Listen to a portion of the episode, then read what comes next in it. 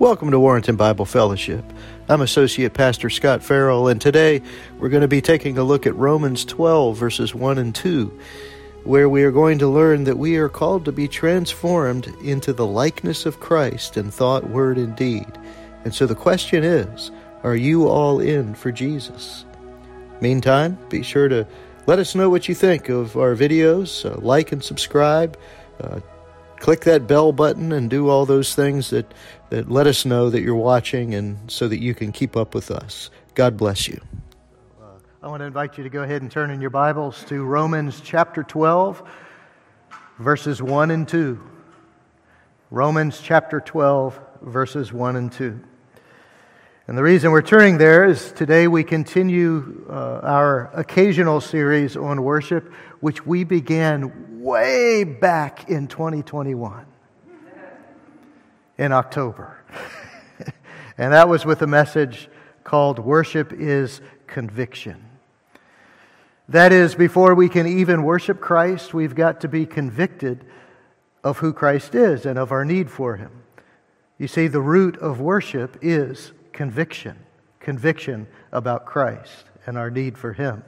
And so, on the heels of that truth, what we're going to learn today from our passage in Romans 12, verses 1 and 2, is that after we're convicted and believe that Jesus is the Christ, something very visible and tangible ought to be happening in our lives transformation. Transformation. The transformation of who we are without Christ to who we are with Christ is a lifelong process. But the evidence of that transformation for many of us is extremely obvious at the moment of salvation. But again, we spend the rest of our lives learning how to walk more and more with Christ and to be his imitators through many circumstances and experiences.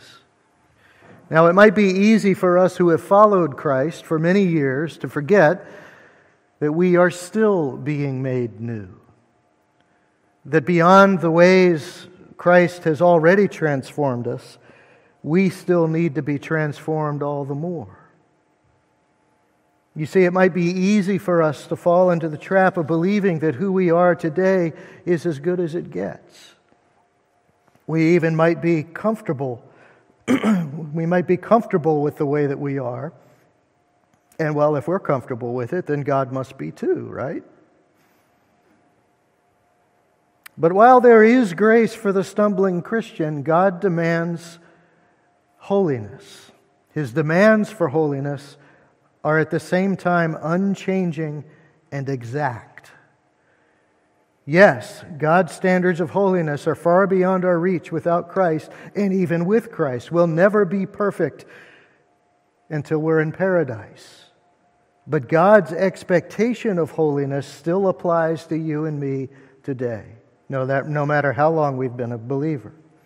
In fact, as we'll learn today, our pursuit of holiness is really the true worship of God. True worship is far more than simple belief or even vast biblical knowledge. God's calling us to be ever changing into the likeness of Christ. The person, for instance, who we see here on Sunday morning, that person who you are here today, this morning, ought also to be the person that your coworkers see tomorrow morning at work. And so, a person who truly worships the Lord will learn to submit himself entirely to the Lord in thought, word, and deed, insofar as, as it is possible on this side of heaven. And so the title of today's message is Worship is Transformation. Conviction comes first, and then transformation. Now, this ties directly into Pastor John's sermon last week, uh, his sermon called The Wide Door from 1 Corinthians 16, where Paul mentions how God has opened for him a wide door for effective ministry. With the advent of this new year, we have similar opportunities ahead of us. But what's key to our using the opportunities that God gives us to put His glory on display is that we fully embrace this step of transformation in Romans chapter 12. And just as we cannot worship Christ if we don't know Him, we also cannot worship Christ rightly when we close ourselves up to the notion that even while God's grace abounds, that God doesn't want us to stay the way that we are. And that should be good news to all of us because we don't want to stay who we are. At least I hope that's the case. But all of this has to do with every single detail of our lives. It's not just on a macro scale in our lives, it's in our daily lives. Everything that we do and say and how we treat other people, everything ought to reflect the majesty and the holiness of Jesus Christ. An impossible thing for us to do in this life, but it's still the expectation that God has on us today. And all of this boils down to one simple question Are you all in for Jesus? Are you all in for Jesus? Well, we're going to answer that question as we see first in verse 1 a living sacrifice. That's who we're called to be, is a living sacrifice. And then in the beginning of verse 2, with the transformation that ought to be occurring in us. And finally, uh, we will be able to discern God's will in the latter part of verse 2. So before we jump into the, the verse, the, these verses, let me go ahead and read it for us uh, so it's it's right there in the front of our minds and our hearts. So, Romans chapter 12, verses 1 and 2. I appeal to you, therefore, brothers, by the mercies of God, to present your bodies as a living sacrifice, holy and acceptable to God, which is your spiritual worship. Do not be conformed to this world, but be transformed by the renewal of your mind, that by testing you may discern what is the will of God, what is good and acceptable and perfect. The word of the Lord, brothers and sisters. So let's turn first to the beginning of this passage in verse 1, where we are called to be a living sacrifice. Paul is writing to Christians in Rome. This is a dangerous place for followers of Christ, and there's also all sorts of controversies and questions swirling around within the fellowship of believers. But this letter is, as we know, deeply theological. Paul masterfully explains the doctrine of justifi- justification by faith, among other doctrines.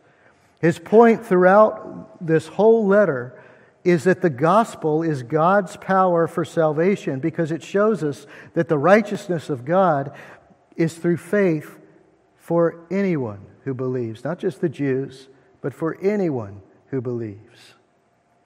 So in verse 1 of chapter 12, therefore refers to everything that Paul has been teaching from the beginning of Romans. And it marks a, a, change of gears here from theology to the very practical matters of living in a dark and dangerous world as a Christian. Paul has been explaining in great deal, uh, great uh, detail God's redemptive act in Christ Jesus, and now he turns uh, to the logical outcome of that theology for someone who embraces those truths, the convicted believer, and that is godly ethics. Godly ethics. If God had not done what he did for us, there really there would be no compelling reason uh, to do what he says. He'd just be another guy trying to tell us what to do and not to do, right? But God did do what he did for us. And so the natural result, the, the natural impulse for every Christian ought to be that we become transformed people who obey our Savior. There's a very strong taste here in verse 1 as well of the already but not yet, this theological concept. Uh, that in fact, the, the, the, the, fact that the, the work of salvation is finished in, in Jesus' own words, but even as that work is finished, the consummation of our salvation won't happen until our Lord returns for us. This is the already but not yet. When he returns, we'll be truly made perfect. And yet, now, even as we wait for that day, we are able, by the Holy Spirit's presence and power, to learn to be more like Jesus. That's why Jesus sent the Holy Spirit to us, is to be our helper and our guide. And that involves not only our minds, but our whole selves. Just think about this with me. A soldier who claims to agree to uphold our freedoms at all costs, but then refuses to go to battle, isn't much use, is he? He isn't really doing what he's been called to do. It's those brave men and women who've answered that call, some of them with the ultimate sacrifice. Those are the ones who are faithful. And likewise, we as Christians are not followers of Christ only in theory. we are followers of Christ in reality. We follow Christ not in part, but in the whole. And we fulfill our duty. That is our calling. And so, since we're saved by the mercies of God in verse 1, Paul also calls us to present your bodies as a living sacrifice. What Paul is driving at here is very physical. It's in the here and now. It's not theoretical. Our focus, our, our, our desire, our drive is to be the light of Christ in this darkness, the darkness that we are experiencing here today in this world right now.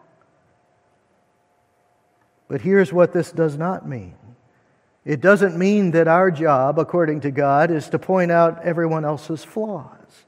Our job is not to complain about how dark it is. Of course, it's dark, it's a fallen world. But what do you do when the power goes out at night at your house? First thing you do is you go look for a candle or a flashlight, right? to light up the darkness. Well, you see, that's what our job is to be the light of Christ in this world, to be a candle or a flashlight in this darkness, to walk in His truth and in who Jesus Christ is. This is what our job is. And that's our job no matter what. Even when there are evil people who hate us, even when there are people who are opposing God, even when our rights are being take, taken away or people hate us. You see, God gives us no room to behave like the world in return, not in the least. In fact, He's calling us instead to behave like Jesus Christ. This is, this is part of being a living sacrifice, to love the world around us with the same love that the Lord had for us when we were walking in darkness. You know, I, I can't help but think of that beautiful image, that picture of, of Christ remaining silent as he was beaten and mocked and crucified. And that, that thought should be emblazoned on our hearts and our minds as we walk in this darkness. Christ is our example. Paul said several times to be imitators of Christ. And so, are we really going to be imitators of Christ when push comes to shove? You see, what, what, let's think about that moment for a minute. What could have Christ done? He easily could have destroyed them all, to use Pastor John's favorite word, to smite them all, right? He had that authority. Jesus is God. He could have hated them back with a holy hatred. That'll come someday, but not yet. He didn't do that. You see, Christ was not being weak in that moment, he was being inconceivably strong with a strength that we cannot fathom because we're not God put in that situation willingly. And so, in exhorting us to present ourselves as a living sacrifice, Paul is making a contrast between the daily Old Testament sacrifices of bulls and goats that ultimately cannot take away our sins, as Hebrews puts it. He's making a contrast between that and the daily life of a Christian who is faithful in all things because his or her sins are already taken away by Christ. We obey Christ because of what he has done for us. out of love for Him. A Christian who presents his or her body as a living sacrifice, that is, that is our whole life. This person is making a whole, per, per, a whole person commitment to the Lord. Everything we do, we do as unto the Lord, Paul says. And so, this presentation of our, of our entire selves, according to Paul in verse 1, is our spiritual worship. Some English translations prefer to render this phrase your rational service. Well, both are, are right in their own ways. The point is, is that service is worship and worship is service.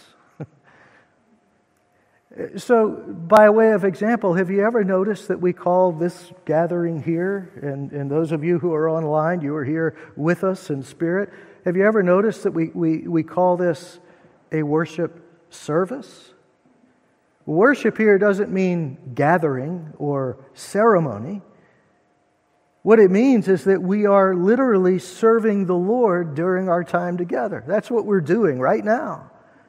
We're obeying His command to gather, and we're serving up our devotion to Christ through songs and through a message like this one, through, through the reading of Scripture and prayer, among many other things that we do and could do.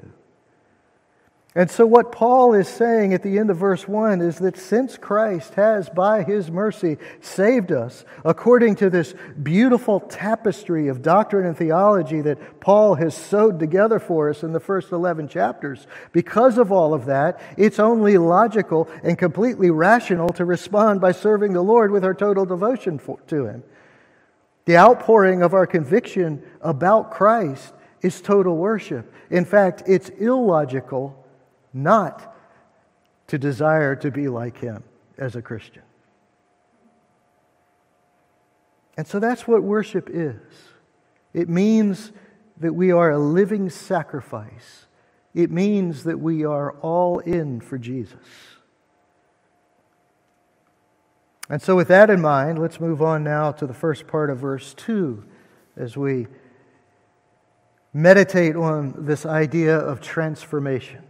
Do not be conformed to this world, but be transformed by the renewal of your mind. Well, as we ponder that statement, that command, that exhortation from Paul, let me just throw some questions out to you to honestly and truthfully answer in your own minds and hearts. Because I think these are things in this day and time that we as a church maybe have not done to the degree that we ought to. So think about these things. Over the past several years or so, with all of the controversies and division and anger everywhere, would you say that you have behaved like a person who has been transformed by the grace of God? I've asked myself that many times, and sometimes I don't like the answer. Have you, in the words of Paul in Colossians 3, set your mind on things that are above, not on the things that are on earth? Have you put to, uh, to death what is earthly in you? Have you literally killed those things that are earthly in you? Have you put away anger, wrath, malice, slander, obscene talk from your mouth, and participating in lies? Have you put off the old self and put on the new self, which is being renewed in knowledge after the image of your Creator? You know, brothers and sisters, we all feel that pull to remain conformed to this world. There's plenty that goes on that draws us into that temptation to just react as the world does an eye for an eye. Vengeance is mine, not the Lord's.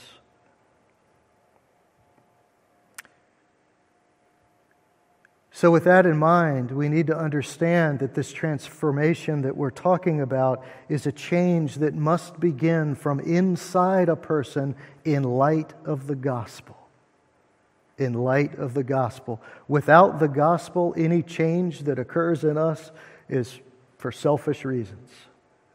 But in light of the gospel, we have an object of our devotion beyond ourselves, instead of ourselves. And that object is Jesus Christ, who lived and died and was raised on the third day for us.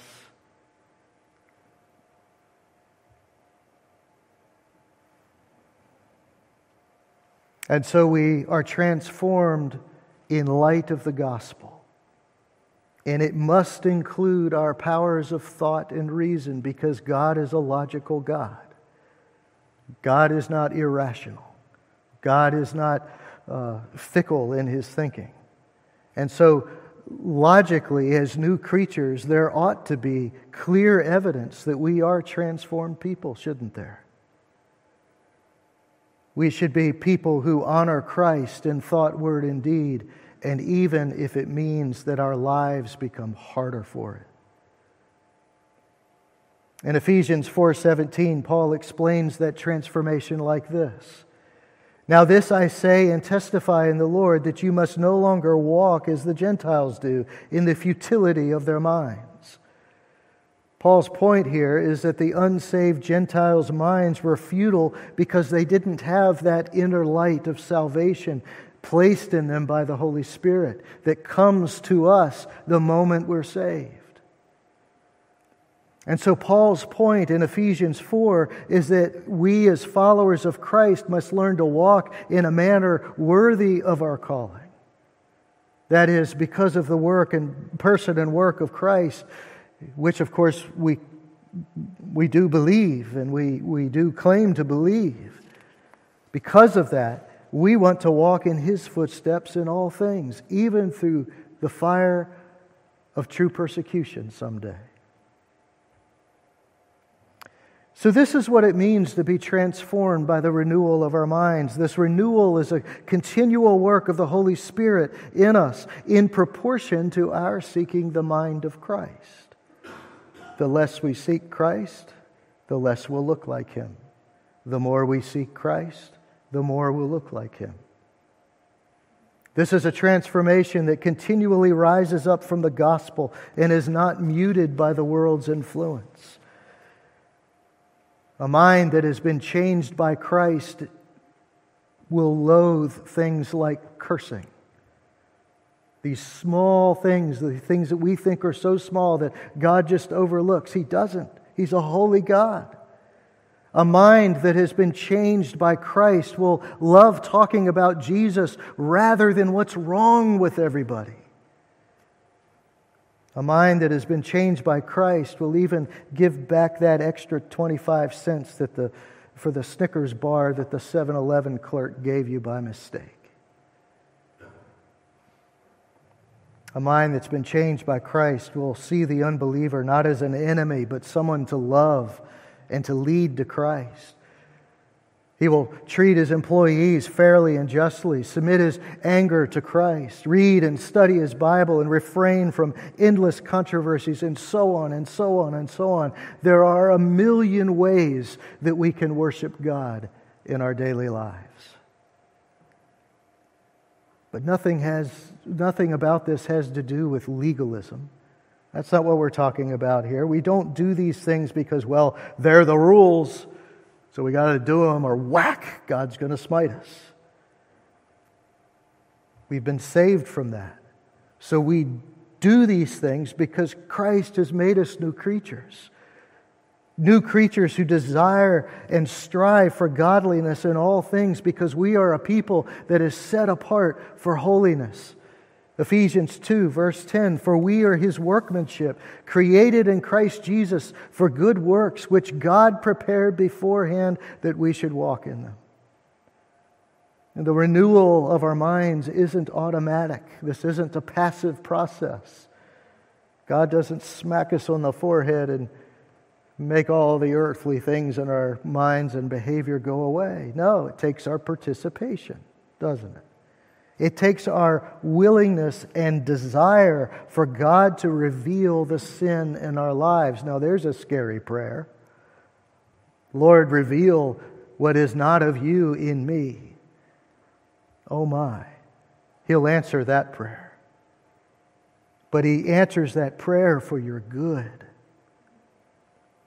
And so we, we desire that God would reveal our sin because we yearn to be more like Jesus.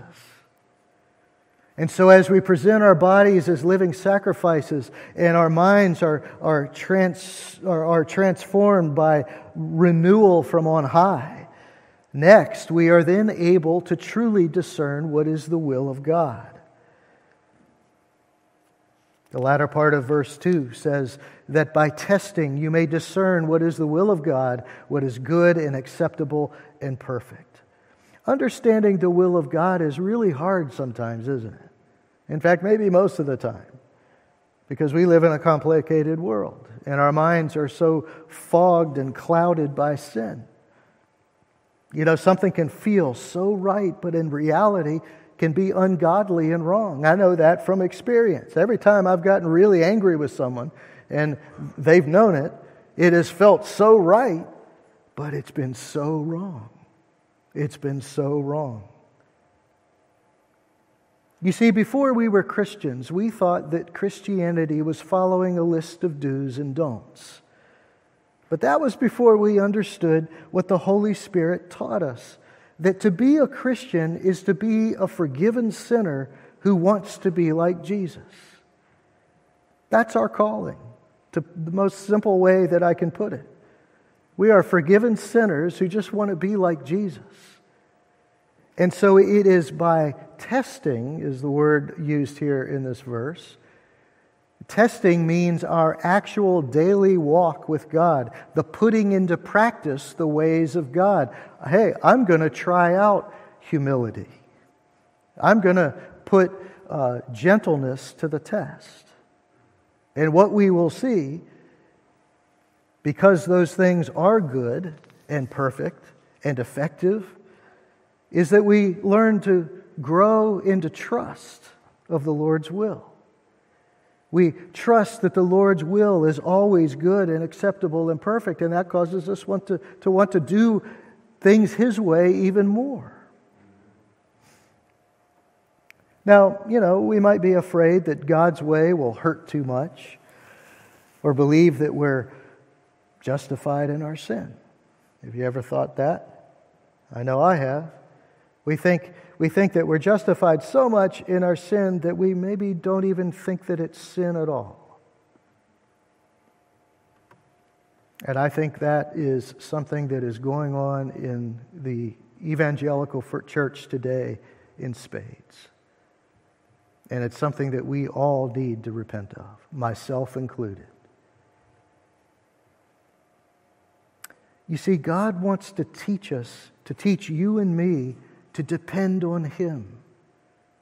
He wants us to know that while, while letting go of our old selves can be very painful, receiving the joy of obedience is a million times better.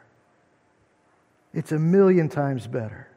And so he wants you and me to repent of our justification of sin because God never condones sin and he never, ever blesses it.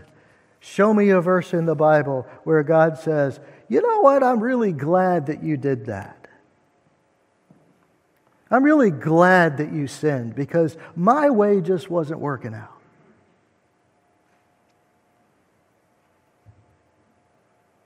So we come to find that the dark thoughts and words and actions that we have about this and that are shameful to God. They really are. And so, what God wants us to do is something wonderful. He wants us to step out in faith and have the guts to trust Him that His vengeance is sufficient, that His love is greater than the world's hatred of Him, and that His promise of eternity with Him is as sure as the sun rising this morning. We can kind of see it peeking through the clouds now. You see, God wants us to live in the reality of this world because this reality is the proving ground of the beautiful reality of His grace and power. And He wants everyone to see it. Everyone to see it. And so, are you all in for Jesus? Is that your mindset?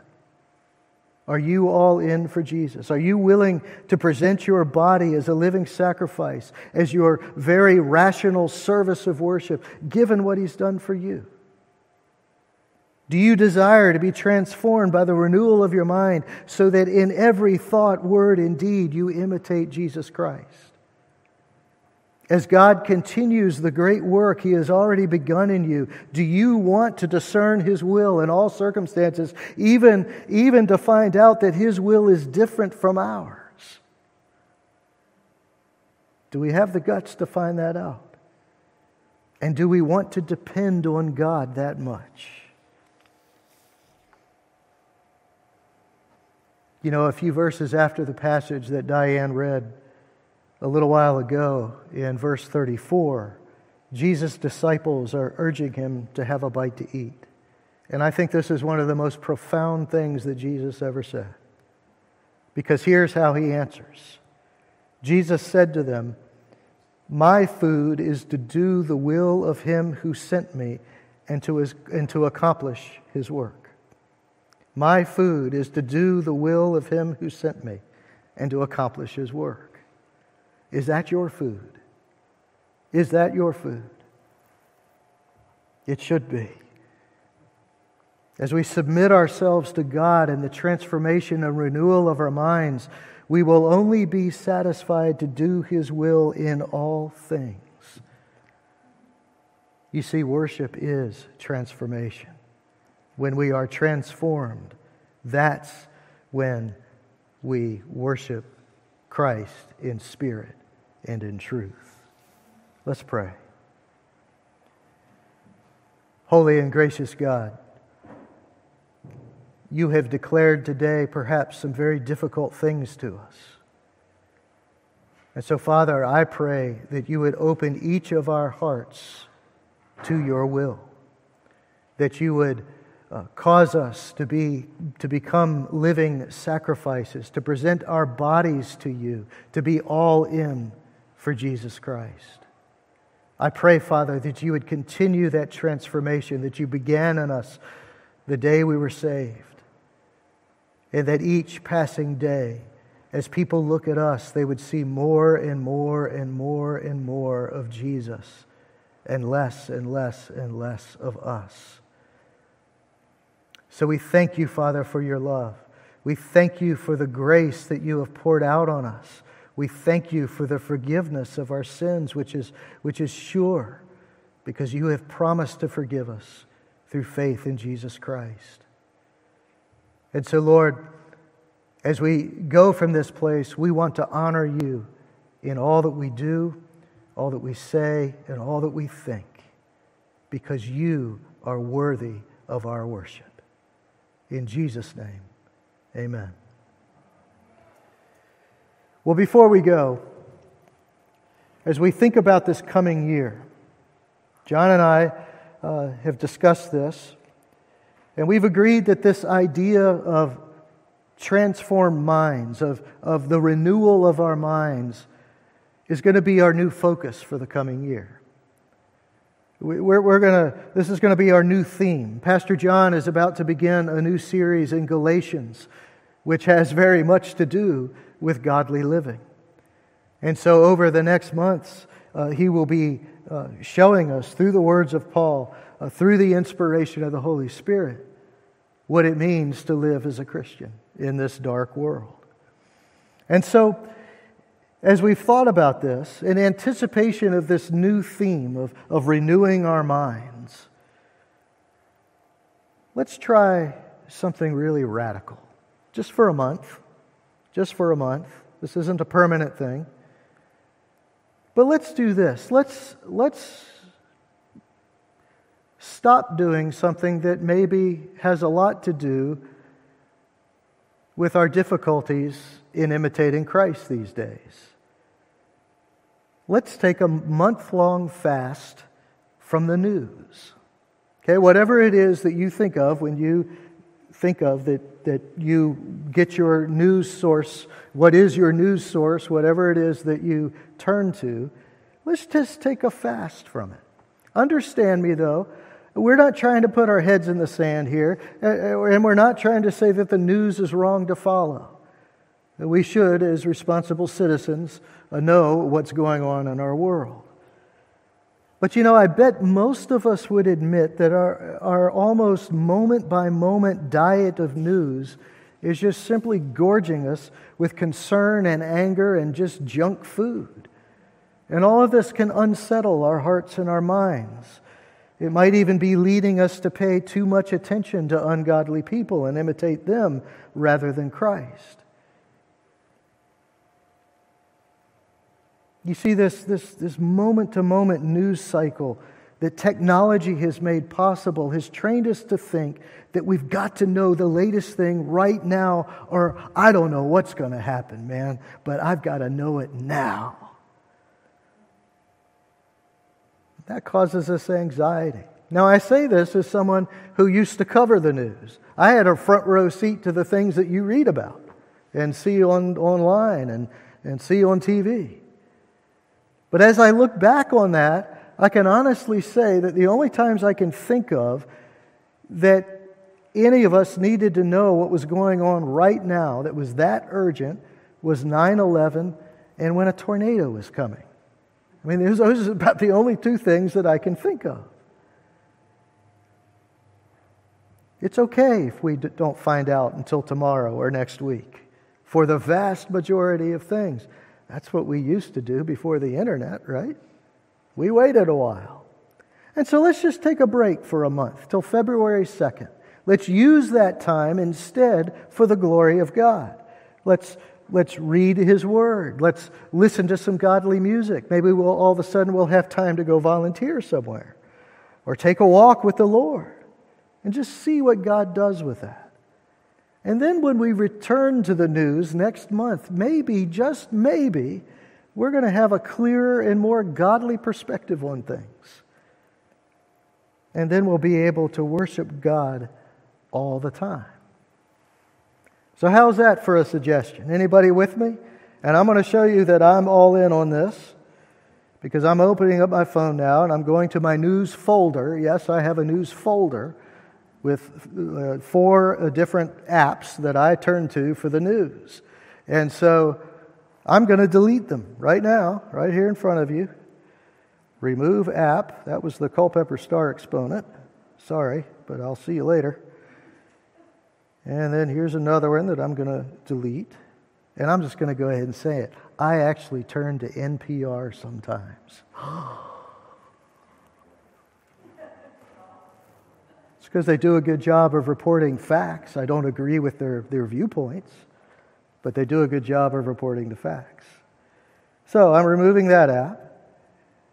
Delete. Okay, there we go. And here's my Google News app, which is mostly full of stories about who was what celebrity was doing what. I won't even go into detail on that because it gets pretty awful sometimes. And then here's my AP app that is disappearing.